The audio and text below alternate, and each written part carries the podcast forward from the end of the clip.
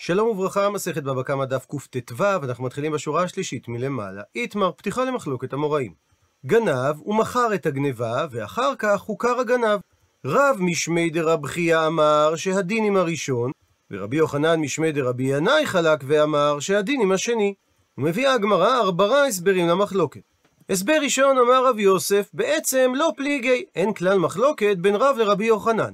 כאן בדברי רבי יוחנן מדובר שהלקוח השני לקח את החפץ מן הגנב לפני ייאוש הבעלים, כך שהחפץ עדיין שייך לבעלים, ולכן הם יכולים לעשות את הדין עם השני. לעומת זאת כאן בדברי רב, מדובר שהלקוח השני לקח את החפץ מן הגנב לאחר ייאוש בעלים, שאז הבעלים יכולים לעשות את הדין רק עם הראשון, דהיינו עם הגנב.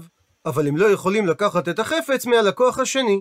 ותרוויו, גם רב וגם רבי יוחנן, איתלאו, יש להם את הסברה דרב חיסדא, שאמר בדף קי"א עמוד ב', שאם אדם גזל ולא נתייאשו הבעלים, ובא אחר ואכלו ממנו, אז אם רצה הבעלים, מזה גובה, ואם רצה, מזה גובה. אז על אותו עיקרון, גם במקרה שלנו, אף על גב שהלקוח השני שילם את הכסף לגנב, ביחס לבעלים הוא נחשב כגזלן. ולכן אם הבעלים רוצה, הוא יכול לגבות ממנו את הגזלה. ומעיר רש"י, שבמקרה שהגנב לא הוכר, שונה הדין שאז עשו חכמים את תקנת השוק, שהבעלים אמנם יכול לקחת את החפץ שלו מהלקוח, אבל הוא צריך לשלם לו את מה שהלקוח שילם עבורו. אבל במקרה שלנו מדובר שהוכר הגנב, הבעלים לא צריכים לשלם על החפץ שלהם ללקוח, אלא הלקוח צריך לגבות את תשלום החפץ שהוא שילם מהגנב. ונעזר בטבלה, לפי רב יוסף, רב ורבי יוחנן לא נחלקו, כי שניהם מסכימים לדברי רב חיסדא, שלפני ייאוש הבעלים יכולים לגבות את החפץ הנגנב מהלקוח שקנה אותו מהגנב. ורב שאמר הדינים הראשון דיבר לאחר ייאוש, ורבי יוחנן שאמר הדינים השני דיבר לפני ייאוש. אמר למקשה אביי על רב יוסף, ולא פליגי? האם רב ורבי יוחנן לא נחלקו במקרה שהלקוח קנה מהגנב את החפץ לפני ייאוש? והרי המתנות כהונה שמגיעות לכהן, ואדם מכר אותם לאדם אחר, שזה כלפני ייאוש דמי, זה מקביל לחפץ שנגנב לפני ייאוש הבעלים, שכיוון שמתנות כהונה שייכים לכלל הכהנים, אז בהכרח שקיים היכן שהוא כהן שלא יתייאש מהם. ופליגי, ויש מחלוקת בדין הזה, דתנן, ששנינו במשנה במסכת חולין, אמר לו הקונה לטבח, מכור לי מאיה של פרה, והיו בהן במאיה של הפרה מתנות כהונה, והכוונה לקיבה. הדין אומרת המשנה שהלקוח נותנן את מתנות הכהונה, דהיינו את הקיבה לכהן, ואינו מנקה לו לטבח את מחיר הקיבה מן הדמים שהוא שילם לו. כי מסתומה כולם יודעים, גם הלוקח וגם הטבח, שהמחיר לא היה כולל את המתנות, והטבח ידע שהלוקח ייתן אותם לכהן. אבל אומרת המשנה, אם לקח ממנו את המעיים של הפרה במשקל, והמשקל הזה כן כלל גם את הקיבה שהיא מתנות כהונה, אז יוצא שבמקרה כזה הוא שילם גם על המשקל של מתנות הכהונה. ולכן הלקוח נותן לכהן את הקיבה ומנקה לו לטבח מן הדמים שהוא שילם לו. עד לכאן ציטוט המשנה, ואמר רב, לא שנו במשנה, שכאשר לקח ממנו במשקל, הוא נותן את הקיבה לכהן, דמשמעות הדברים שהלוקח בעל כורחו נותן את הקיבה לכהן, והוא יתבע תשלום מן המוכר, אלא במקרה ששקל הלוקח לעצמו את הבשר. אבל במקרה ששקל לו הטבח את הבשר, הדין שיש לכהן זה עם הטבח ולא עם הלוקח. ומכאן הוכחה לשיטת רב שהוא לא סובר כדעת רב חיסדא, שהרי הטבח הוא כמו הגנב הראשון, הלוקח הוא כמו השני, ואמר רב שיש לכהן דין רק עם הטבח. וכיוון שמדובר על מתנות כהונה, אז מדובר לפני ייאוש, וזה עומד בסתירה להסברו של רב יוסף, שרב מסכים לדין שאמר רב חיסדא. מתרצת הגמרא שבמקום לומר בדברי רב הדין עם הטבח, אימה, תאמר אף דין עם הטבח. כך שהכהן רצה לקחת מזה מהטבח, רצה לוקח מזה מהלוקח, וזה תואם להסברו של רב חיסדא. הוא מבאר את הגמרא את הצורך בדברי רב. מה עוד את אימה? מה היית חושב לומר לולא דברי רב, ונקרא על פי גרסת הגאות טבח, שאולי מתנות כהונה אינן נגזלות, שהרי הכהנים זוכים בהם מכוח גבוה, אז אולי מדובר על קניין כל כך חזק, שכל היכן שהמתנות נמצאות, הן בעצם שייכות לכהן. כך שהיית חושב לומר שאפילו במקרה שהטבח שקל את הבשר ונתן את זה לקונה, יגבה הכהן את הבשר רק מהלוקח ולא מהטבח. כמה השמלן, לכן ברב להשמיע לנו, שיכול הכהן לעשות את הדין אף עם הטבח. עד לכאן הסברו של רב יוסף את האין מחלוקת בין רב לרבי יוחנן. ולאביי, שהקשה על רב יוסף דאמר שכן פליגי נחלקו רב ורבי יוחנן במאי פליגי, במה הם נחלקו? עונה הגמרא בדרב חיסדא, שמדובר שהלקוח קנה את החפץ מהגנב לפני ייאוש בעלים, ורבי יוחנן שאמר הדין עם השני סובר כרב חיסדא, שהבעלים יכולים לעשות דין או עם הגנב או עם הלקוח, ורב שאמר הדין עם הראשון לא סובר כרב חיסדא, ולכן הוא טוען שהבעלים יכולים לעשות דין רק עם הגנב ולא עם הלקוח שקנה ממנו. הסבר שלישי למחלוקתם של רב ורבי יוחנן, רב זביד אמר שהיכן שלא התייאשו הבעלים, כולם מסכימים לדברי רב חיסדא, שהבעלים יכולים לעשות דין גם עם השני. וכאן במחלוקתם של רב ורבי יוחנן מדובר כגון שנתייאשו הבעלים כאשר החפץ היה ביד הלוקח, ולא נתייאשו לפני כן כאשר החפץ היה ביד הגנב, ובאה פליגי. ובמקרה כזה ששינוי הרשות קדם לייאוש, נחלקו רב ורבי יוחנן. מר סבר שזה רבי יוחנן, שרק במקרה שקודם היה ייאוש ואחר כך שינוי רשות, הלקוח קני את החפץ, ולכן הבעלים יכולים לתבוע רק את הגנב ולא את הלקוח. אבל במקרה שקודם היה שינוי רשות ואחר כך ייאוש, לא קני הלוקח את החפץ, ולכן הבעלים יכולים ליטול ממנו את החפץ. ומר סבר שזה דעת רב לא שנה. שאין הבדל אם קודם היה ייאוש ואחר כך שינוי רשות, או שינוי רשות ואחר כך ייאוש. בשני המקרים כנ"ל לוקח את החפץ, ולכן הבעלים גובה אותו מהגנב, דהיינו הדין עם הראשון. הסבר רביעי, רב פאפא אמר, שלעולם רב ורבי יוחנן נחלקו לפני ייאוש, ושניהם מסכימים לדין שאמר רב חיסדא, ובגלימה שנגנבה וקיימת לפנינו, דכולי עלמא לא פליגי, אין כלל מחלוקת דהדר למרי, שהיא חוזרת לבעלים שלה מיד בחינם. ואחא, וכאן במחלוקת של רב ורבי יוחנן, בעשו בו תקנת השוק המפלגי. המחלוקת היא כאשר הוכר הגנב, האם גם אז קיימת תקנת השוק. ונזכר שוב, תקנת השוק היא תקנה שמטרתה לאפשר חיי מסחר תקינים. חכמים תיקנו שמי שקנה חפץ בשוק ולא ידע שהחפץ גנוב, ובא הנגנב והכיר את החפץ שלו ביד הקונה, הבעלים משלם לקונה את הסכום ששילם עלה, ומקבל הבעלים את החפץ שנגנב ממנו. מצד אחד עומדת ההגנה על הבעלות של הבעלים המקורי, ומאידך עומד האינטרס לעידוד וביטחון בעסקאות של הקונה, ושמירה על חיי מסחר תקינים בלא חשש שחפץ העומד למכירה הוא חפץ גזול. רב משמי דרב אמר שהדין עם הראשון הכוונה שהדינא דלוקח דלישקזוזי מגנב. הלוקח עושה דין רק עם הגנב בלבד, שממנו הוא מקבל חזרה את מעותיו, והוא לא מקבל אותם מן הבעלים, מפני שבמקרה שהוכר הגנב ולא עשו בו תקנת השוק, ולכן הבעלים לא משלם לו. ורבי יוחנן משום דרבי ינאי אמר, הדין עם השני, זאת אומרת, דינא דלוקח דלישקול מבעל הבית, שכאשר בעל הבית לוקח ממנו את החפץ, הוא עושה עמו דין ומקבל את שווי המעות מבעל הבית. מפני שגם במקרה שהוכר הגנה ועשו בו תקנת השוק. זאת אומרת שרב פאפא מסביר אחרת מהדעות שהסבירו לפניו את מחלוקתם של רב ורבי יוחנן, שלא מדובר שהבעלים עושה דין עם הגנב או עם הלקוח, אלא שהלקוח הוא זה שעושה את הדין לדעת רב עם הגנב ולדעת רבי יוחנן עם הבעלים. כי נקודת המחלוקת היא, האם יש תקנת השוק כאשר הוכר הגנב, כאשר לפי רבי יוחנן גם במקרה כזה יש תקנת השוק, ולכן הלוקח מקבל חזרה את כספו מהבעלים. לעומת זאת, לפי רב, במקרה שהוכר הגנב לא עשו את תקנת השוק, ולכן הבעלים לקח את החפץ בחינם מיד הלוקח, והלוקח עושה דין עם הראשון, דהיינו מקבל את כספו חזרה מהגנב שהוכר. ומקשה הגמרא, וסבר רב שלא עשו בו תקנת השוק כאשר הוכר הגנב, והרב הונא תלמיד דרב אהבה, שהיה תלמידו המובהק של רב, ולכן סביר שהוא נהג כפסקיו של רב, והיה מקרה שבחנן בישה, חנן הרע, גנב גלימה וזבנה, ומכר אותה למישהו. עתה בא אותו אחד לקמי לפני דרבונה, אמר לו רבונה להוא גברא, לאותו אדם שהיה בעל הגלימה, זילשרי אביתך. מסביר רש"י, התר את משכונך, כלומר, לך תפדה את הטלית שלך מהלוקח, שהיא נחשבת כמשכונך שנמצא בידו. והרי שם הוכר הגנב שזה חנן בישה, ורב הונא פסק שבעל הגלימה צריך לשלם את מלוא עלות הגלימה ללוקח. זאת אומרת שמסתבר שגם רב סובר שכשהוכר הגנב עשו תקנת השוק. דוחה הגמרא, שני חנן בישה, שונה המקרה הזה שמדבר על חנן הרע, שכיוון דלקה להשתלו מימיני, כיוון שלא ניתן להוציא ממנו את הכסף, כלא הוכר דמי. אז זה לא נחשב למקרה של גנב שהוכר, אלא לגנב שלא הוכר, שבמקרה כזה גם רב מודה שעשו את תקנת השוק. ואגב, כך אמר רבא, אם גנב מפורסם הוא, לא עשו בו תקנת השוק. כי אם הלוקח קנה מגנב מפורסם, הוא צריך לקחת בחשבון שייתכן שהוא קנה רכוש גנוב, ובמקרה כזה לא עשו את תקנת השוק. מקשה על כך הגמרא, ואחנן בישא דמפורסם אהבה. כולם ידעו שהוא אדם שלילי, ועשו בו תקנת השוק.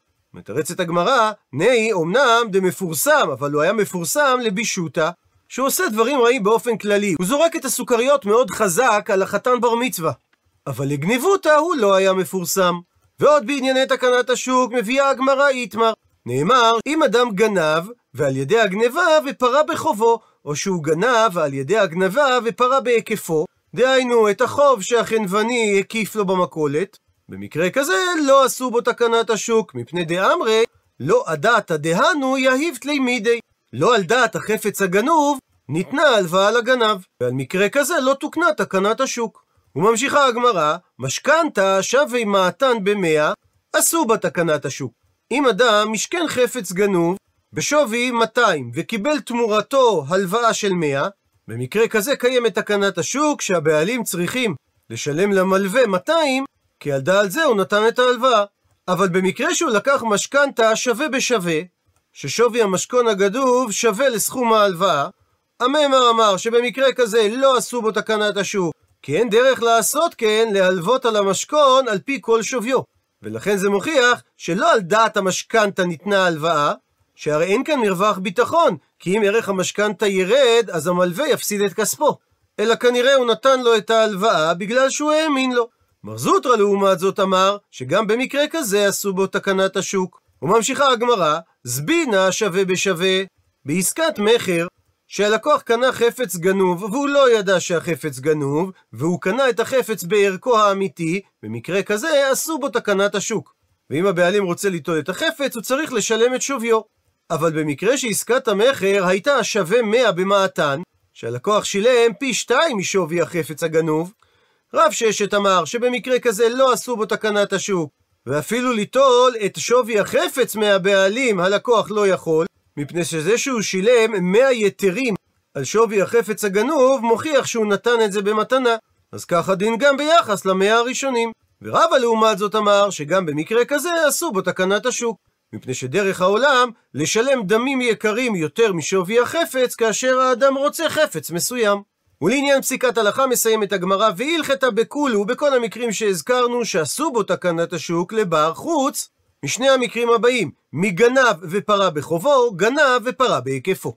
מפני שבמקרים הללו, המלווה או החנווני ודאי לא נתנו כסף עבור החפץ. ומספרת הגמרא, אבי מבר נזי חמוע דרבינה אבה, הוא היה האבא של אשתו של רבינה, מסיק בהוא גברא ארבע עזוזי.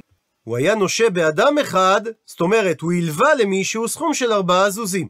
אותו אדם גנב גלימה, את יניאלי, והביא לו את הגלימה, ובעקבות כך, עוזפי הלווה לו אבימי ארבעה זוזי אחריני נוספים.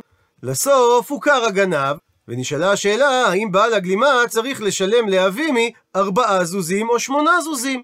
עתה לקמי דרבינה, בא הדין בהסכמת שני הצדדים לדיון לפני רבינה, אמר להם רבינה, קמאי ארבעת הזוזים הראשונים מקבילים למקרה של גנב ופרה בחובו, ולא באי למיטב ליה ולא מידי.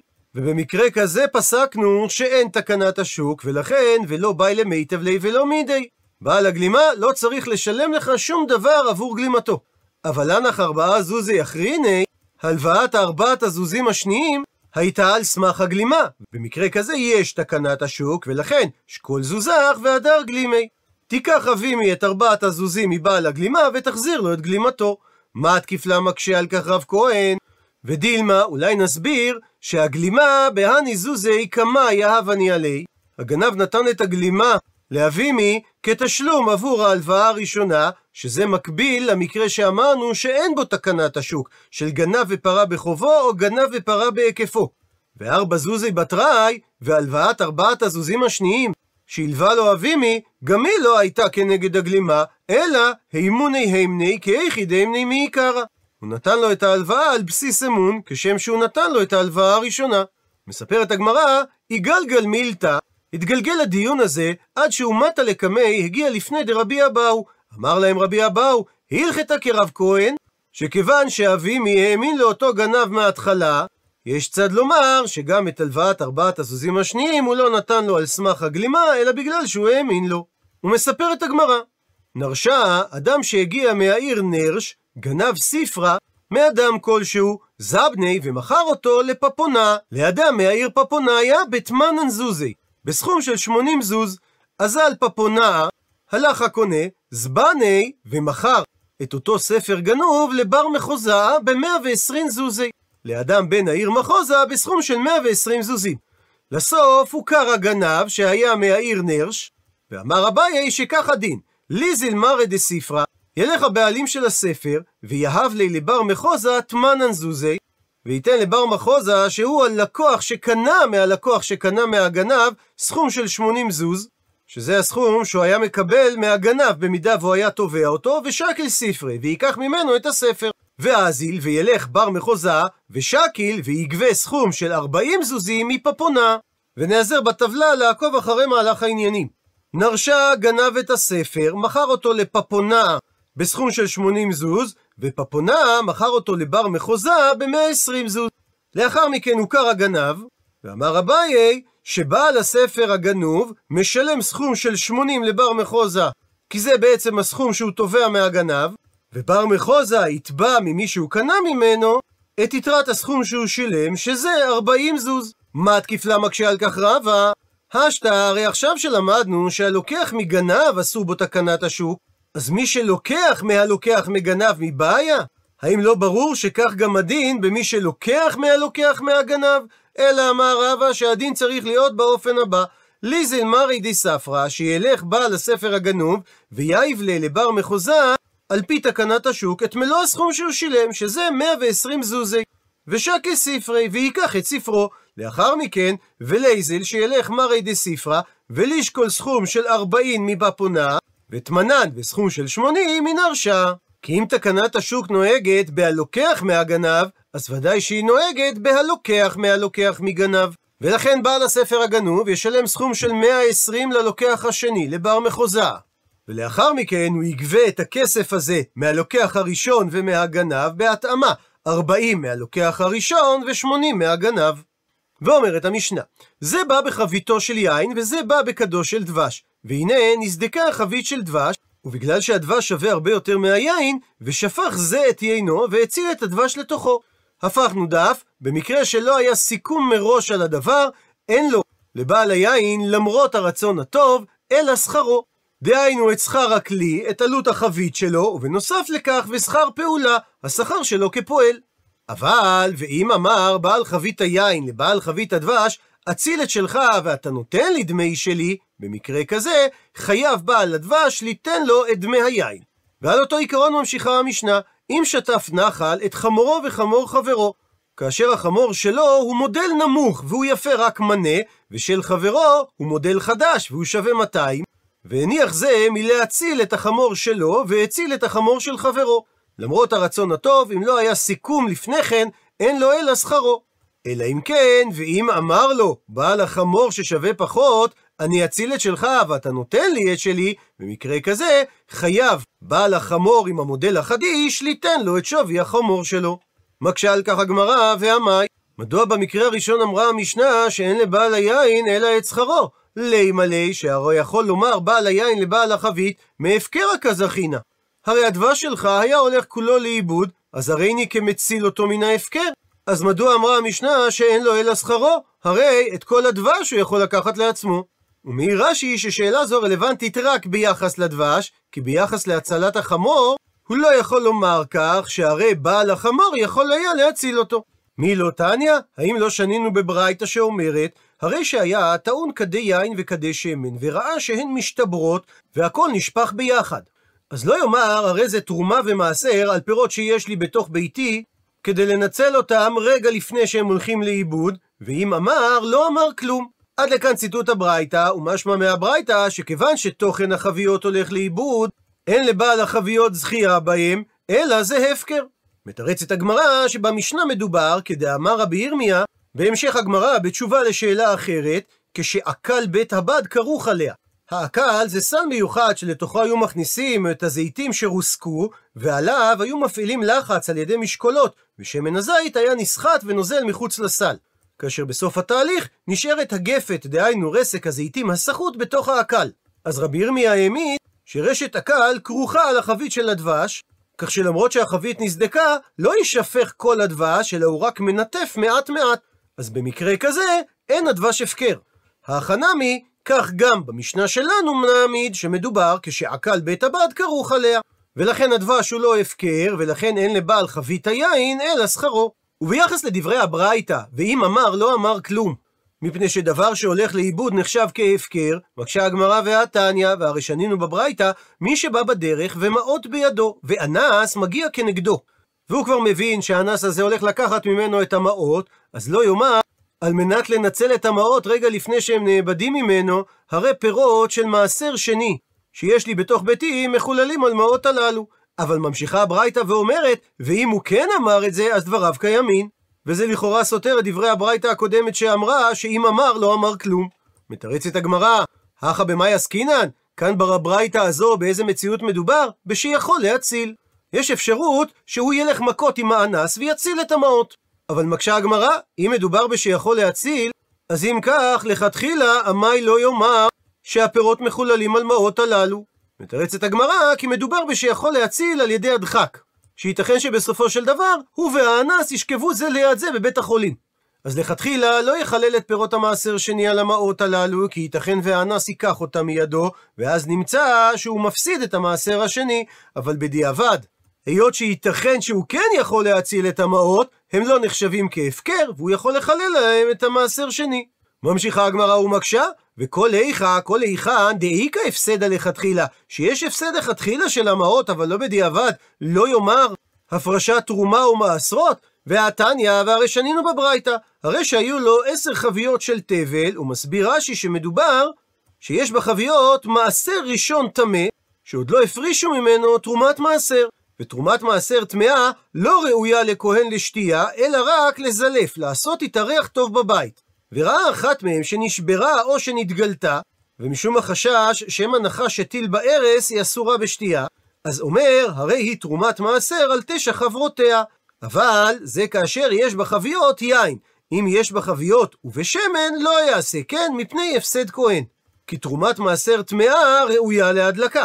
ואם הוא יפריש מאותה חבית שנשברה או שנתגלתה את תרומת המעשר, הוא בעצם גורם הפסד גדול לכהן.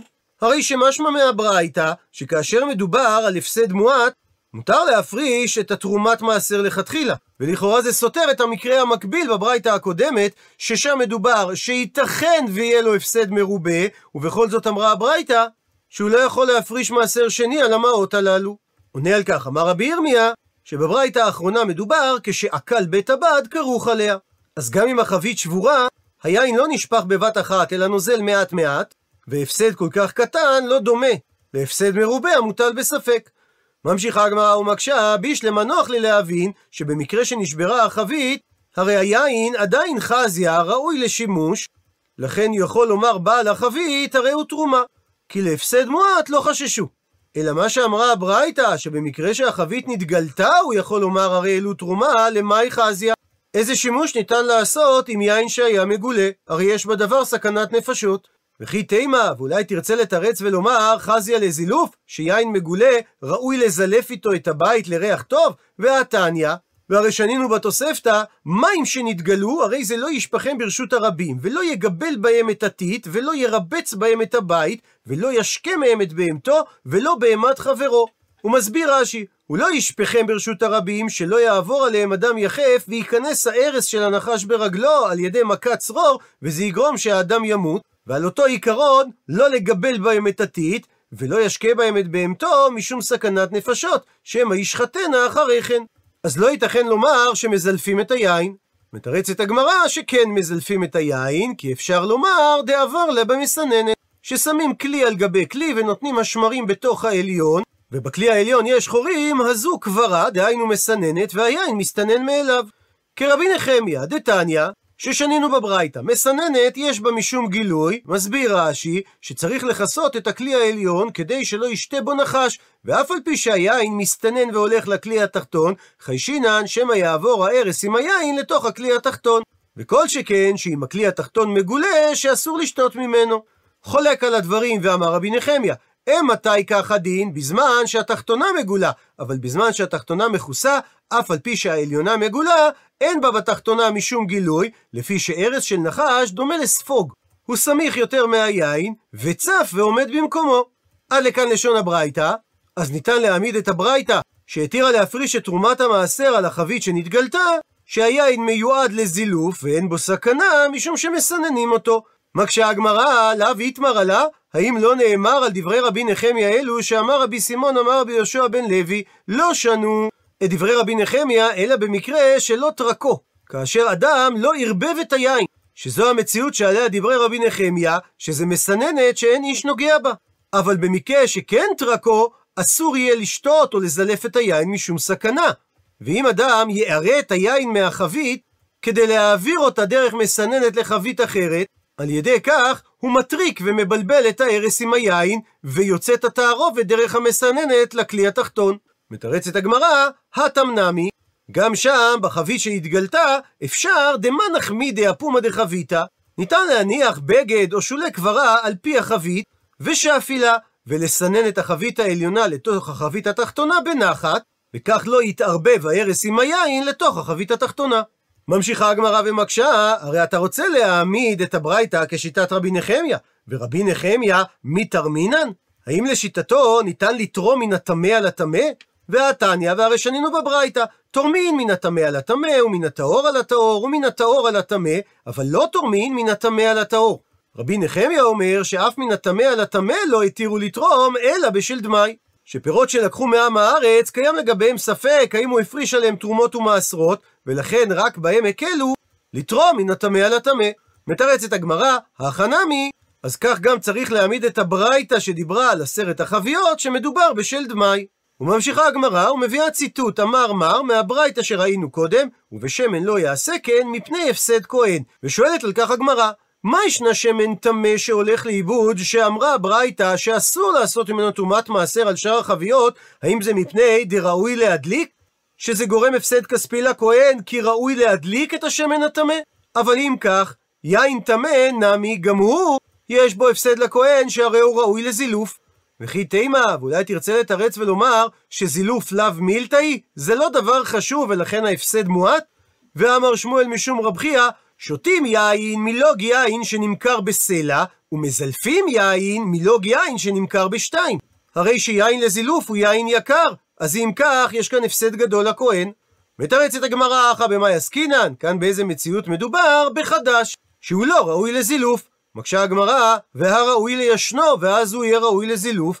עונה הגמרא, אתי בלידי תקלה. לא מיישנין יין של תרומה טמא, מהחשש שמא הכהן ישתה אותו. מקשה הגמרא, אז אם כך, שמן נמי, גם ביחס לשמן טמא, יש את החשש שאתי בי שהוא יבוא לידי תקלה, כי אולי הוא ישתמש בו לסלט. עונה הגמרא שבשמן אין תקלה, דמנח כי ניתן להניח אותו בכלי מאוס. מקשה הגמרא, יין נמי, אז גם ביין לא תהיה תקלה, כי אפשר מנח לי בכלי מאוס. דוחה הגמרא, השתא לזילוף קבע אלי, בכלי מאוס כמנח לי? הרי אנחנו מדברים עכשיו על יין יקר שראוי לזלף איתו, אז כיצד ייתכן שיניח אותו בכלי מאוס? הרי הכלי המאוס יהרוס את ריח היין. ולכן, יין של תרומה טמאה לא ניתן להשהות בבית, אבל שמן טמא ניתן להשהות בבית. וממשיכה הגמרא, ותקלה עצמה תנאי, זה בעצם מחלוקת תנאים, דתניא ששנינו בברייתא, חבית של יין של תרומה שנטמאת. בית שמאי אומרים, הפכנו דף, תשפך הכל, דהיינו כולה ביחד, ובית הלל אומרים, תעשה זילוף. הרי שבית שמאי חששו לתקלה, ובית הלל לא חששו לתקלה. ממשיכה הברייתא, אמר רבי ישמעאל ברבי יוסי, אני אכריע את המחלוקת של בית הלל ובית שמאי. שחבית שנמצאת בבית תעשה זילוף, וחבית שנמצאת ובשדה תשפך הכל. מפני שעד שהחבית תגיע מהשדה לבית, קיים החשש שיבוא לידי תקלה. איכא דאמרי, יש שגרסו בדברי רבי ישמעאל ברבי יוסי באופן הבא: ביין ישן תעשה זילוף ולא חוששים שיבוא לידי תקלה, ובחדש שצריך ליישן אותו, יש חשש שיבוא לידי תקלה, ולכן תישפך הכל. אמרו לו חכמים לרבי ישמעאל ברבי יוסי, אין הכרעה שלישית מכרעת. הוא מסביר רש"י שאמרו לו חכמים, טעם עצמך אתה אומר, ולא כדברי אחד מהם, שהרי שניהם לא הזכירו לא בית ולא שדה. ומתי זה נחשב שדעה שלישית מכרעת? כגון אם בית שמאי היו אומרים שבין שנטמאת בבית בין שנטמאת בשדה תישפך הכל ובית הלל היו אומרים בין בבית ובין בשדה תעשה זילוף שאז אם רבי ישמעאל אומר שכאשר נטמא בשדה תישפך הכל ואם בבית תעשה זילוף אז הוא אכן נחשב כמכריע את דעת שניהם שהרי הוא מצרף את דעתו כך שלגבי הבית יש שתי דעות שלא צריך לשפוך ולגבי שדה יש שתי דעות שצריך לשפוך והלכתה כתרי ולא כחד, כי אין עומדים דברי היחיד במקום שניים, שהרי אחרי רבים להטות. אבל כאן, שבית הלל ובית שמאי לא גילו את דעתם שקיים איזשהו חילוק בין בית לשדה, אז רבי ישמעאל לא מכריע את מחלוקתם, אלא אומר טעם מעצמו. עד לכאן דף קט"ו. למעוניינים בהרחבה, הזכירה הגמרא את סכנת הנפשות שקיימת במשקים מגולים. ועל כך, מתוך פרויקט השו"ת של מכון שלזינגר לחקר הרפואה על פי התורה, תשובה של הרב דוקטור מרדכי אלפרין, וכך הוא נשאל: מקובל שלדעת הרופאים אין כל נזק בשתיית ארס של נחש, בניגוד לדעת חז"ל שאסרו משקים מגולים שמא שתה מעין נחש והקיע את ארסו לתוכו. על מה מתבססת קביעת הרופאים? האם על כך שלא נמצא קשר בין שתיית ארס לבין נזק, או על ידיעה יותר מבוססת? האם מוכרח שחז"ל טעו? לאחרונה קראתי, כותב השואל, שגם דעת הרופאים בזמן חז"ל הייתה כדעת הרופאים היום, ולכן אין לתלות את הטעות של חז"ל במדע המוגבל שהיה בזמנם, בניגוד לטעויות אחרות. וכך עונה לו הרב דוקטור מרדכי אלפרין. רוב סוגי הרס הנחשים הידועים לנו היום מורכבים מחלבונים המתפרקים במערכת העיכול.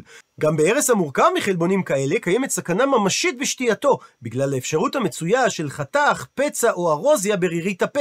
במצב כזה, ההרס עלול לחדור למחזור הדם דרך האזור הפגוע, קטן ככל שיהיה. בנוסף, עדיין אין למדע של ימינו את הנתונים על כל סוגי ההרס הקיימים, והניסיון מלמד שיכולות להיות הפתעות גם בנושא עמידות של חומרים למערכת העיכול. מסיבה זו השתנו ההוראות לטיפול במי שהוקש על ידי נחש. לפני 50 שנה ההנחיה הייתה לבצע חתך מיידי במקום ההקשה ולמצוץ דרכו בכוח את הדם, בתקווה למצוץ גם חלק מההרס, ואז לירוק את מוצרי המציצה. ההנחיה הזו שונתה משתי סיבות. האחת, החשש לחתכים או פצעים בפה. השנייה, החשש שהחתך יגביר את מהירות חדירת ההרס למחזור הדם. לסיכום, כל חשיפה לכלי דם בתהליך השתייה, פצעים או חתכים בפה, קיבים, זיהומים וכן הלאה, הופכת את תהליך השתייה ללא פחות מסוכן מהקשה. כמות החתכים המיקרוסקופיים שיש בפה ובמערכת העיכול איננה מבוטלת. בנוסף, אין לחפש אצל חז"ל תחרות עם ידע מדעי, לא של זמנם ולא של היום. הזהירות היא תולדה של מציאות, ניסיון חיים פשוט. לדוגמה, עשרה אנשים שתו מחבית והאחרון ניזוק, כפי שאומרת הגמרא במסכת עבודה זרה. הכרזת סכנה איננה ניסיון להגדיר את פעולת ההרס, היא אזהרה, וחשוב להבחין בין השניים. כמו כן, לגבי ההבדל בין הידע הרפואי וההלכה, כדאי לעיין בדברי הרמב"ם, הרופא הגדול, שמביא את אזהרת חז"ל כפי שהיא, עם ציון המקרה, וללא אבחון אופי ההרס. כולי תקווה, מסיים הרב דוקטור מרדכי אלפרין, שלא תלך לחפש ארס להרוויית צמאונך.